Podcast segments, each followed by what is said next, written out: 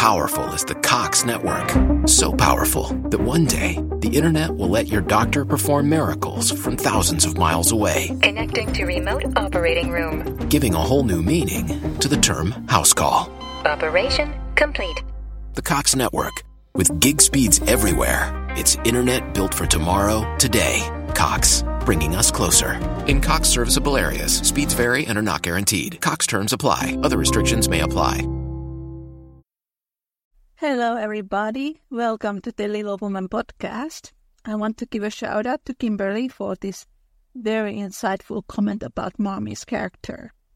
We often discuss how Laurie and Jo shippers injure their favorite characters' arcs as well as Amy's too, but Marmee also, more subtly, suffers from this blasphemy as well. An important scene between Book Jo and Marmee is omitted, and Marmee's role as a wise confidant gets appended by this omission.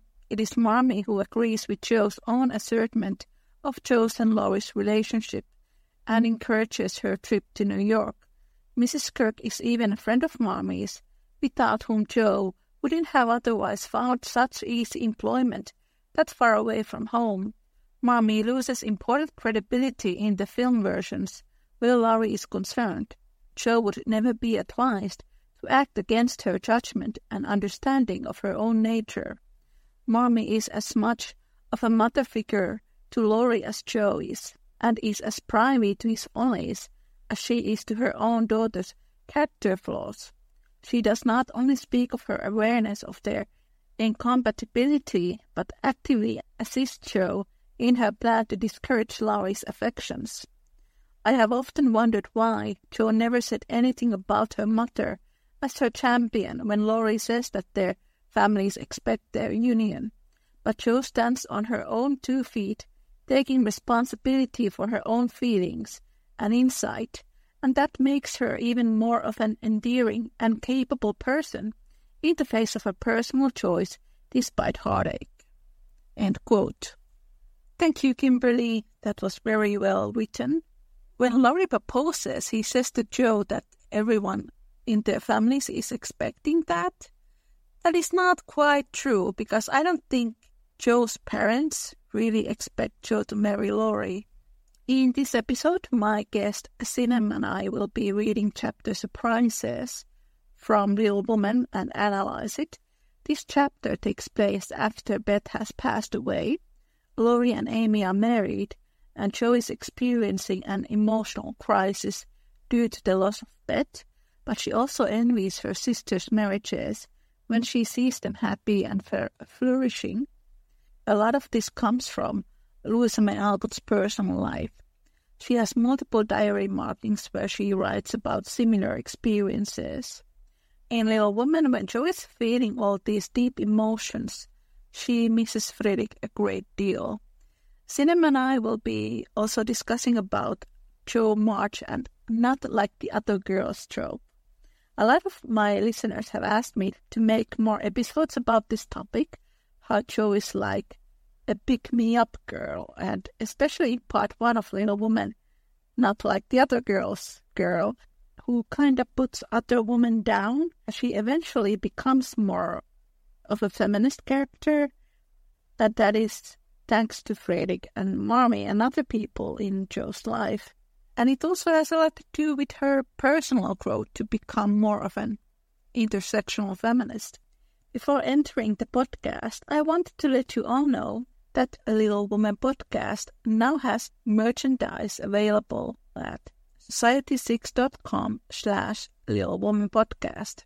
There you will find stickers, posters, mugs, and t-shirts to fulfill all your Little Woman needs. And season one of the Little Woman podcast has also appeared as an audiobook.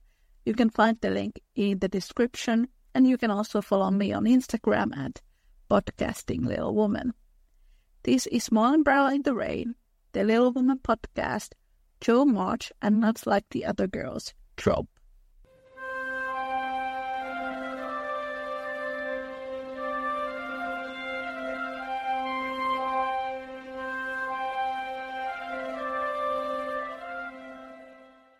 This is what why Friedrich's character is so important because he and I think Marmee and also Meg and then Amy, they also have this good influence on Jo because they show that, well, it's not weakness to feel empathy, that it's actually a strength.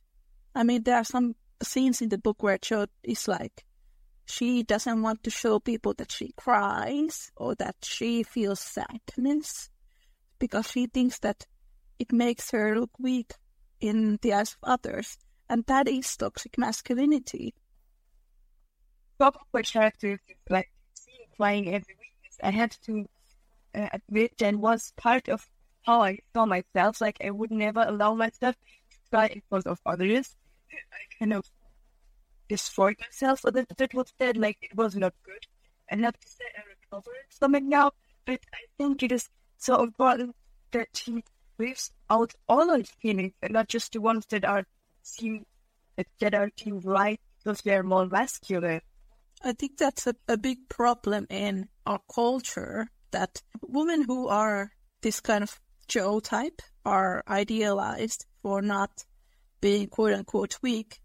There's nothing weak about being able to show emotion and feel sympathy to others. That's true. People really accept the fact and kind of support the fact that Jo bullies kind of Amy for being feminine. Yes. She's like, blah, blah. And they're like, well, yes, Amy deserves it. Amy is feminine. I think what is also wrong is that they think that Amy dislikes Jo, but that's not the case. Because I think in Paul's, it is Amy is like, if only you would try to be a bit more open and not so cold towards everyone, they would like you more because there's so much more to you than there is to me. And I think that's a great compliment. I think from all the sisters, Jo was actually the most insecure about herself because in chapter calls, there's the moment when one of the ladies gives her compliments about her novel, and Jo is like, "Nah, it was nothing," and she kind of makes mockery of her story and the lady who is giving her compliments, and it's kind of sad. In that chapter, where Amy was please don't be one or something like that, it's funny because for me, Amy, like, it's like she is not a reformer. Like she shows that side to her, appear to the society and all that stuff. She gets what she wants. Still, she gets her goals, and Jo gets her goals and kind of differently. But she learns to respect the way of her sister, of all of the sisters. Then she kind of embraces her being more feminine and more chatty because that is actually also part of it. Jo only covers it with toxic masculinity because she's afraid people will laugh or judge her for that. It's also very embracing that she that she does like being feminine because it is important. It's also feminist. It's very important, and it showcases that people can improve. In Jo's post, Jo is more of a feminist, but I think also in Little Man there are some moments when she kind of belittles her female students and prefers the male students. It, this is a complicated matter because we know that Louisa May really loved boys, but then she also grew, apparently, same as Jo, to appreciate women a lot more. I think also like what is very important is that mostly people view feminists as those who only want to educate women, but I also think it's very nice that we want to love boys because I think on making the world more open-minded and also to be more feminist society, we also need to educate the boys so that they also can respect women. I also think that that it's very good that Jo educates her boys in a very good manner.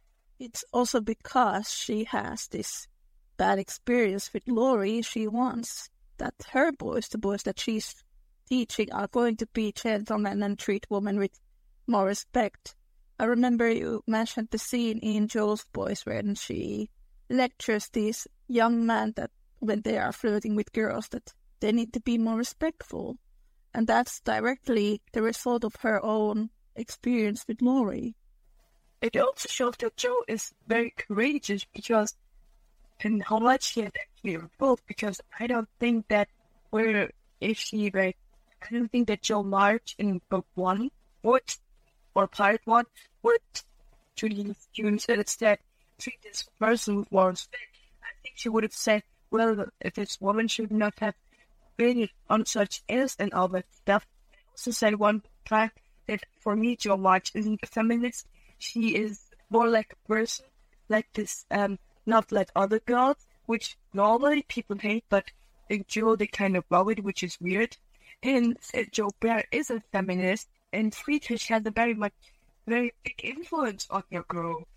I think that's really like a trap within feminism because I know a lot of people who I consider to be feminist, but they don't like to call themselves as feminist because feminism has such a bad reputation because it's, like you said, there are times when a lot of feminists behave that is actually very misogynistic, same way as Jo often treats Amy.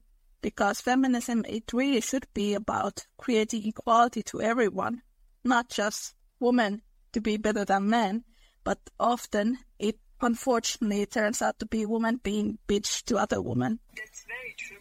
What also bothers me whether a date night or family holiday outing, Meadowlark's Winter Walk of Lights is the perfect way to experience the magic of the holidays. The half mile walk through Vienna's enchanting Meadowlark Botanical Gardens features lighted nature themes and sparkling displays. Get your tickets now at winterwalkoflights.com. Extend your holiday season and beat the rush with a weeknight visit in November or early December. Plan your visit and buy tickets at winterwalkoflights.com. That's winterwalkoflights.com is that many people don't really like and Meg and Beth because they're much more feminine.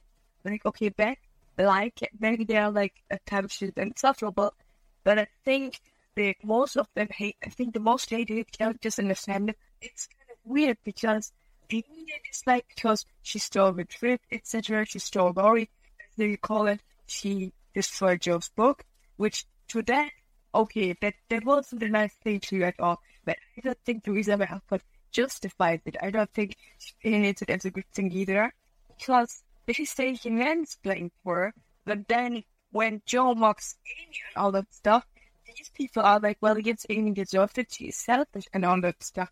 And I'm just like, wait minute, did you just say that for a woman to be kind of bitchy against another woman is a good thing, but if a man state opinion, it's viewed as mansplaining. It's very weird.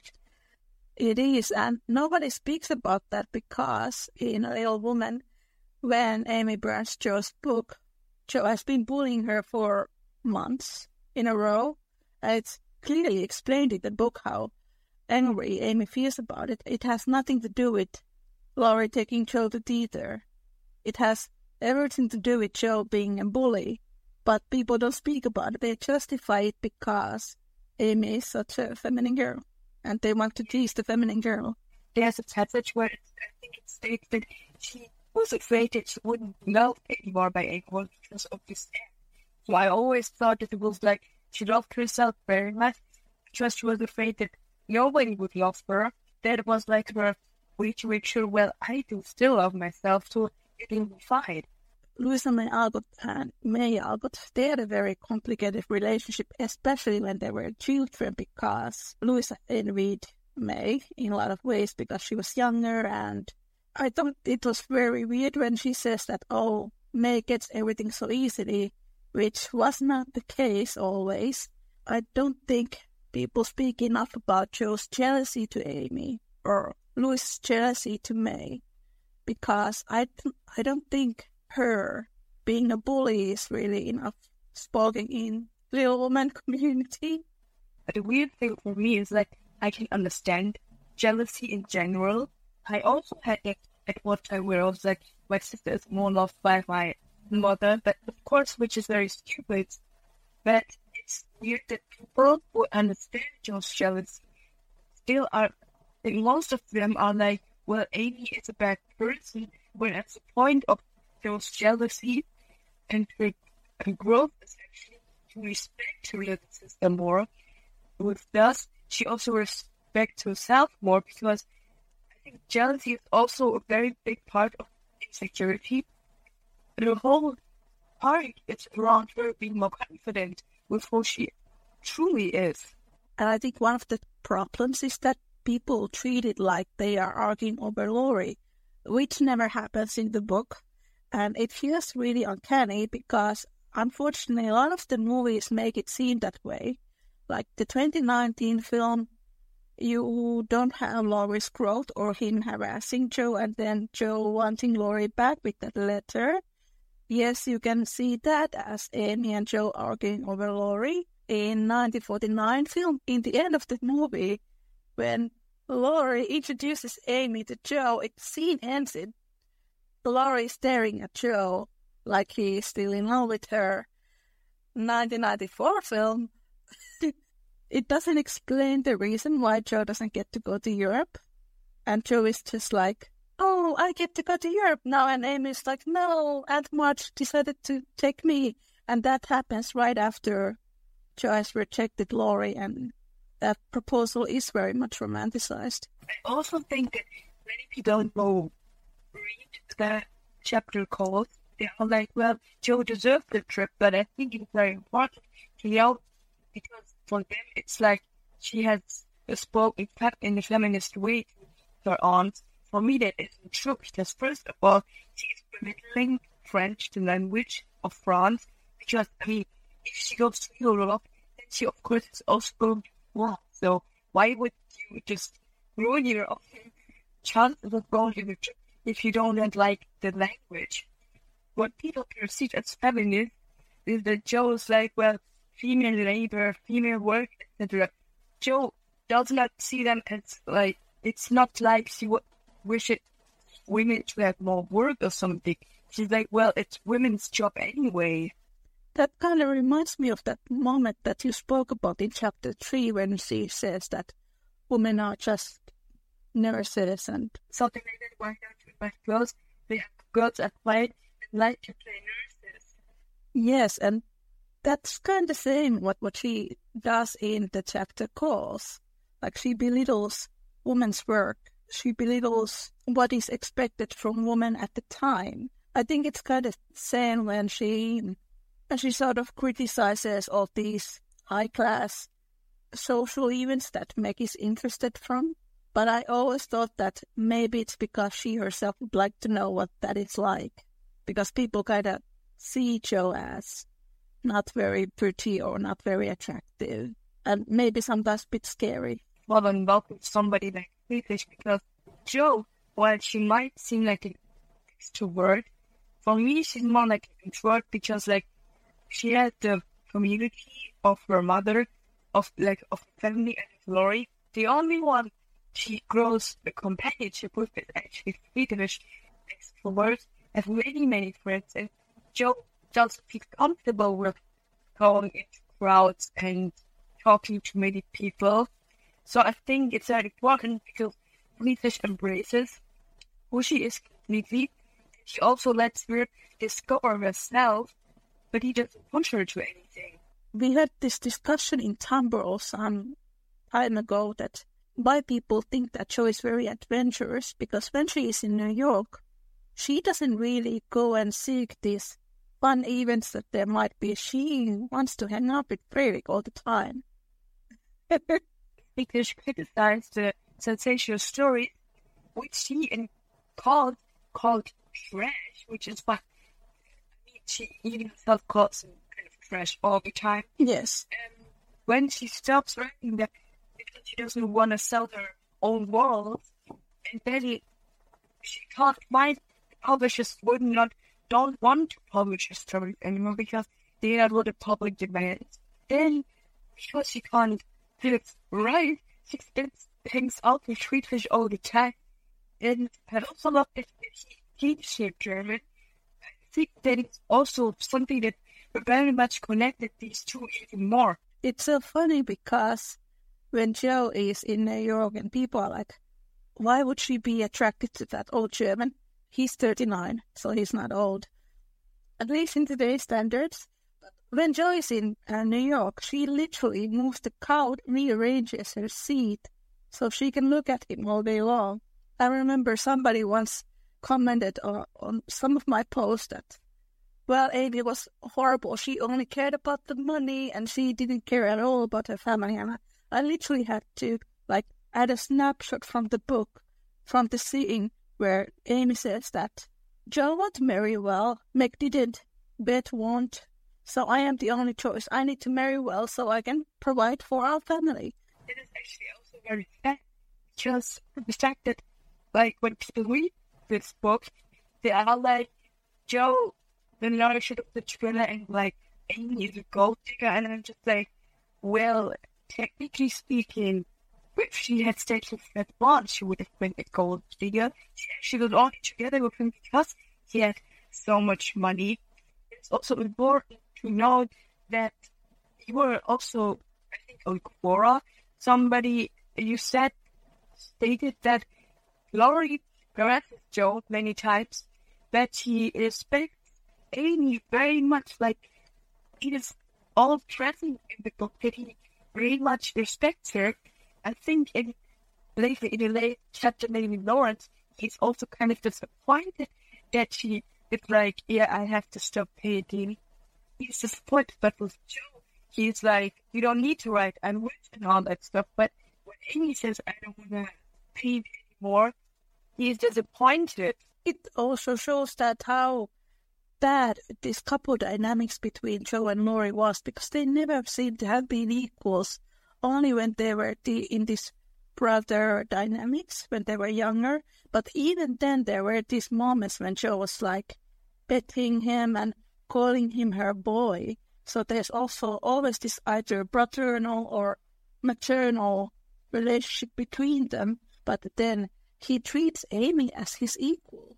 I think his respect for her especially shows in chapter 19, like the Amy's Will chapter, when Amy is a Lucky Land Casino asking people what's the weirdest place you've gotten lucky? Lucky? In line at the deli, I guess? Aha, in my dentist's office. More than once, actually. Do I have to say? Yes, you do. In the car before my kids' PTA meeting. Really? Yes. Excuse me, what's the weirdest place you've gotten lucky? I never win and tell. Well, there you have it. You can get lucky anywhere playing at LuckyLandSlots.com. Play for free right now. Are you feeling lucky? No purchase necessary. Void where prohibited by law. 18 plus. Terms and conditions apply. See website for details. Okay, round two. Name something that's not boring. A laundry? Ooh, a book club. Computer solitaire, huh? Ah, oh, sorry. We were looking for Chumba Casino. That's right. ChumbaCasino.com has over 100 casino style games. Join today and play for free for your chance to redeem some serious prizes. ChumbaCasino.com. No purchase necessary. Full prohibited by law. 18 plus terms and conditions apply. See website for details. In the house, stays in the house of on large.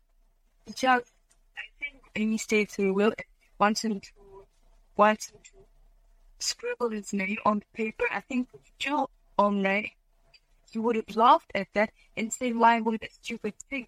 But to Amy that chapter, he listens to how she feels and he tries to cheer her. With Jo and Laurie, it was also because they fed each other with these not so healthy ideas that also made this relationship not working. It's why people are claiming that Jo and Laurie should have been together and the fact that Laurie fought Jo in that way uh, and what sort of fan fiction Laurie and Amy, like, forgot the name of the fan fiction, but the comment on it said that the way Fred Vaughn in the novel perceived Amy was kind of the same Laurie did with Jo, because it wasn't, first of all, an idealized version of who these women were, and it wasn't the truth of how they were, because, like, she was very much mature into true, that she would have never loved Laurie, she would have petted him the way he wanted her to after a while because sure she would start getting sick of his attention seeking Fred perceived well manipulated in all of which she of course she is, but she also didn't the character besides being only kind of like a doll. I read once that Joan was from England, and I started to think that maybe he came from England with his family, or maybe his family was from England and he was born in America. I don't know. I need to check that. Also, underrated couple is John and Meg, the main sister trio couple. But I have to say, how they are portrayed in the novel. And funny thing is that like Amy has kind of also of John's. He is like, could you love me, Margaret? Proposal. He's also like, could you make a place in your heart for dear old Friedrich? Could you love me? And it's not like you have to love me, or it's also not like because unless you have you have to marry me. It's like could you do? And even though John may seem a bit like kind of ordinary, he's just really so desperate because he loves Nick so much. I don't think he was forceful at all. I think it was because he knew that there was this expectation that Meg should marry a rich man. So he wanted to just to tell her how he thought about her. If I would ask her whether she could, then maybe I'm going to lose her. Maybe I'm going to lose the life I dreamed about her. Because I think Friedrich would have John, I think they kind of planned the, their lives together with the women they love. Laurie is a much more complicated one. I don't know whether he imagined a future with Amy, but it is very clear that they, those two like communicate without talking. I think he didn't really imagine a future with Amy, but there, I think it's really part of his growth process. Because in the chapter when he is in Vienna and he conjures the dream woman and it begins to look like Amy. First, it was supposed to be Jo, but Jo never fit into his mind when the three women appeared. But like, I think it really shows his growth process because in the chapter he actually goes to church when he realized that oh, I'm not going to be a humbug any longer. So he goes to church, and I realized that well, I think this is actually some kind of discussion that he's going through within him, within himself that who he really should be with. And then he goes to see Amy, and never in any adaptations to Vienna and the Tree Woman.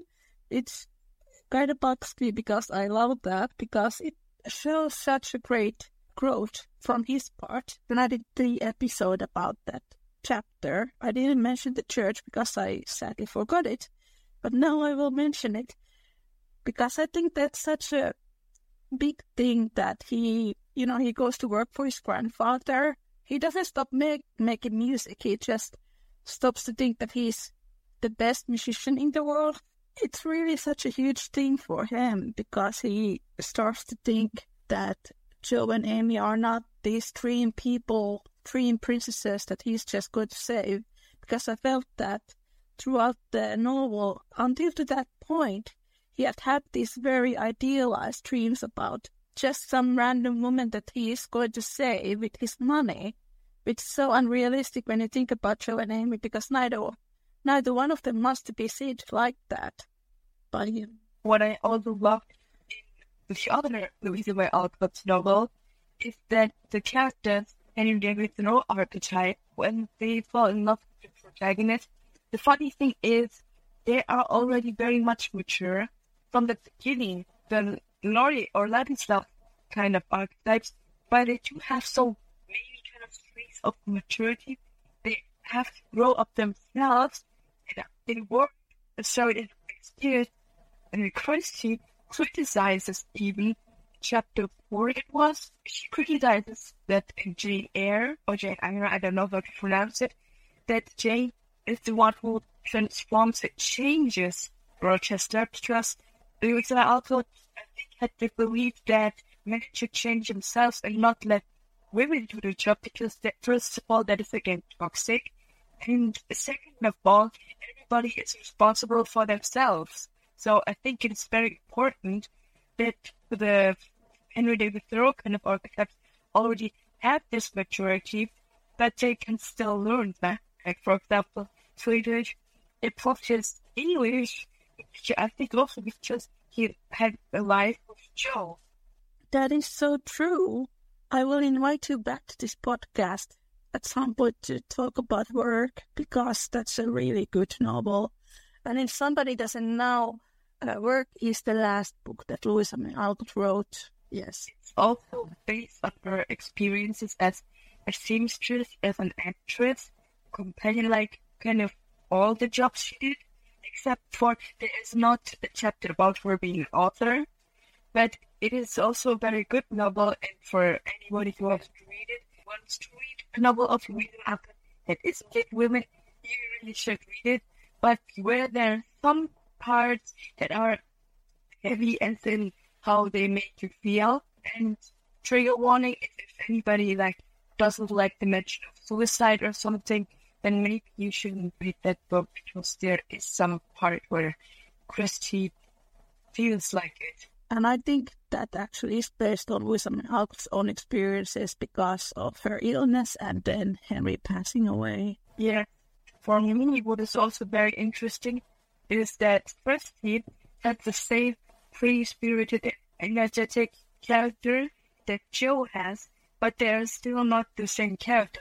Yeah, I found Christie more mature than Jo and more pragmatic, and she's incredibly realistic. I think Jo is sometimes uh, head in the clouds, but Christie tends to be more realistic and way more grounded. Swedish also helps Jo very much with that. Yes. If you are like a cinema nine and if you're kind of obsessed with Louisa May Alcott and Henry David Thoreau, then where is a very good book to read. Then you also have Reggie, his sister. I just love that passage when he's like going around the house singing songs and all that stuff. Then it's so cute. There's also for me kind of a parallel between the relationship of Christie and Letty. Christie, because at first they are like Letty and David are I wouldn't say prideful, but they try to be a bit distant. Mm. And when they grow up to know Christie more, they both open up to her very fast and they show their true nature.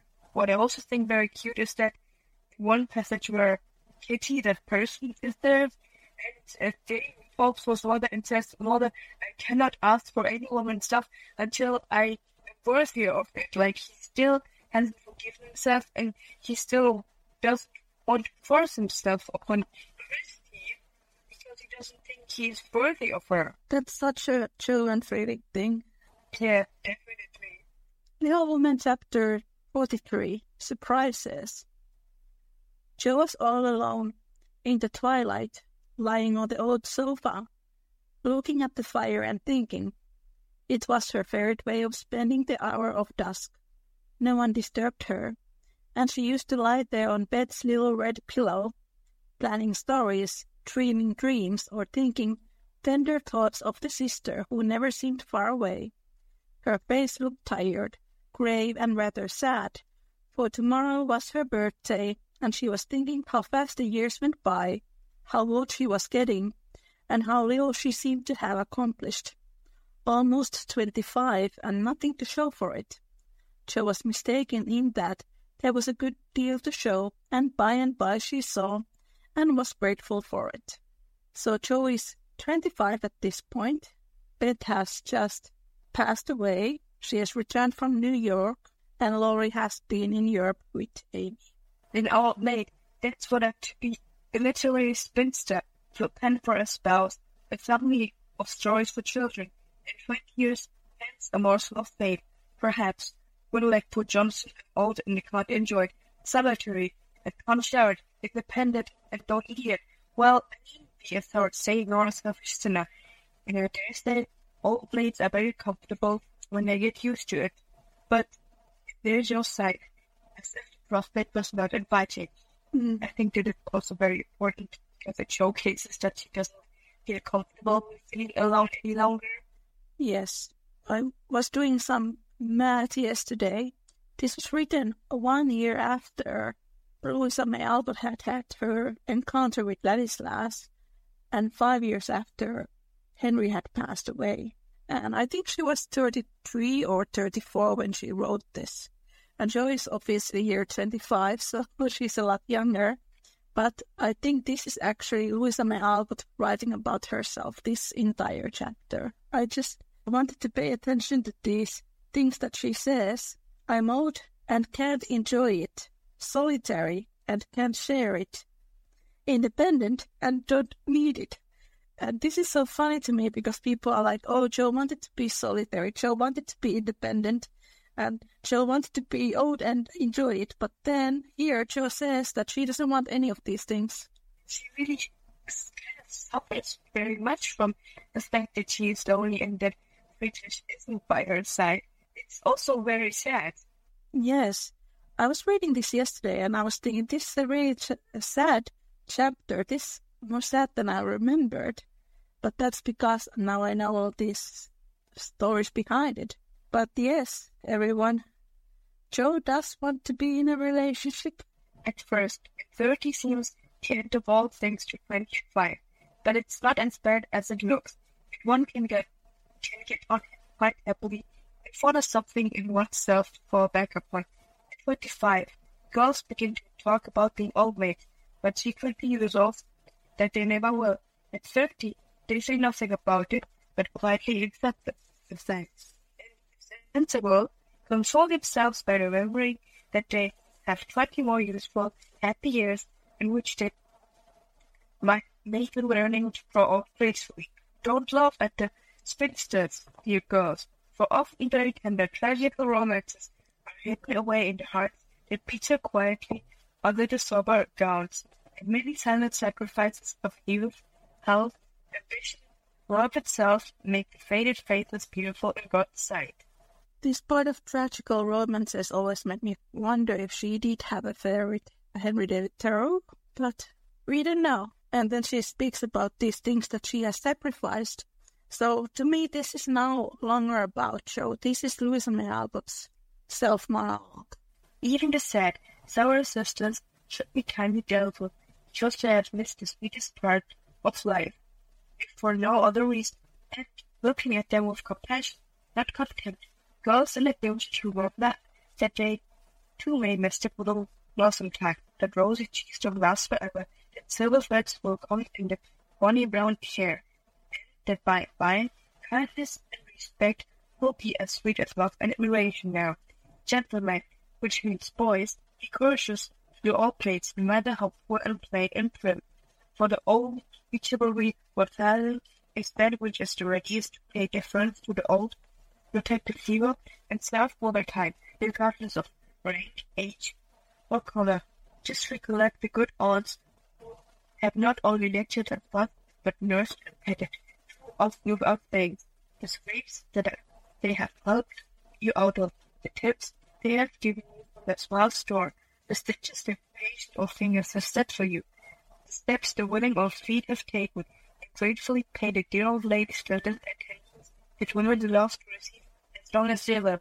Is very important, I think, because it it is kind of like May Alcott says to the kind of fatigues the society that is unfair towards spinsters or to people who haven't married or something because they are people as well and they do deserve respect not only from men but also from women because mostly women who are married are more likely to be against people who haven't married.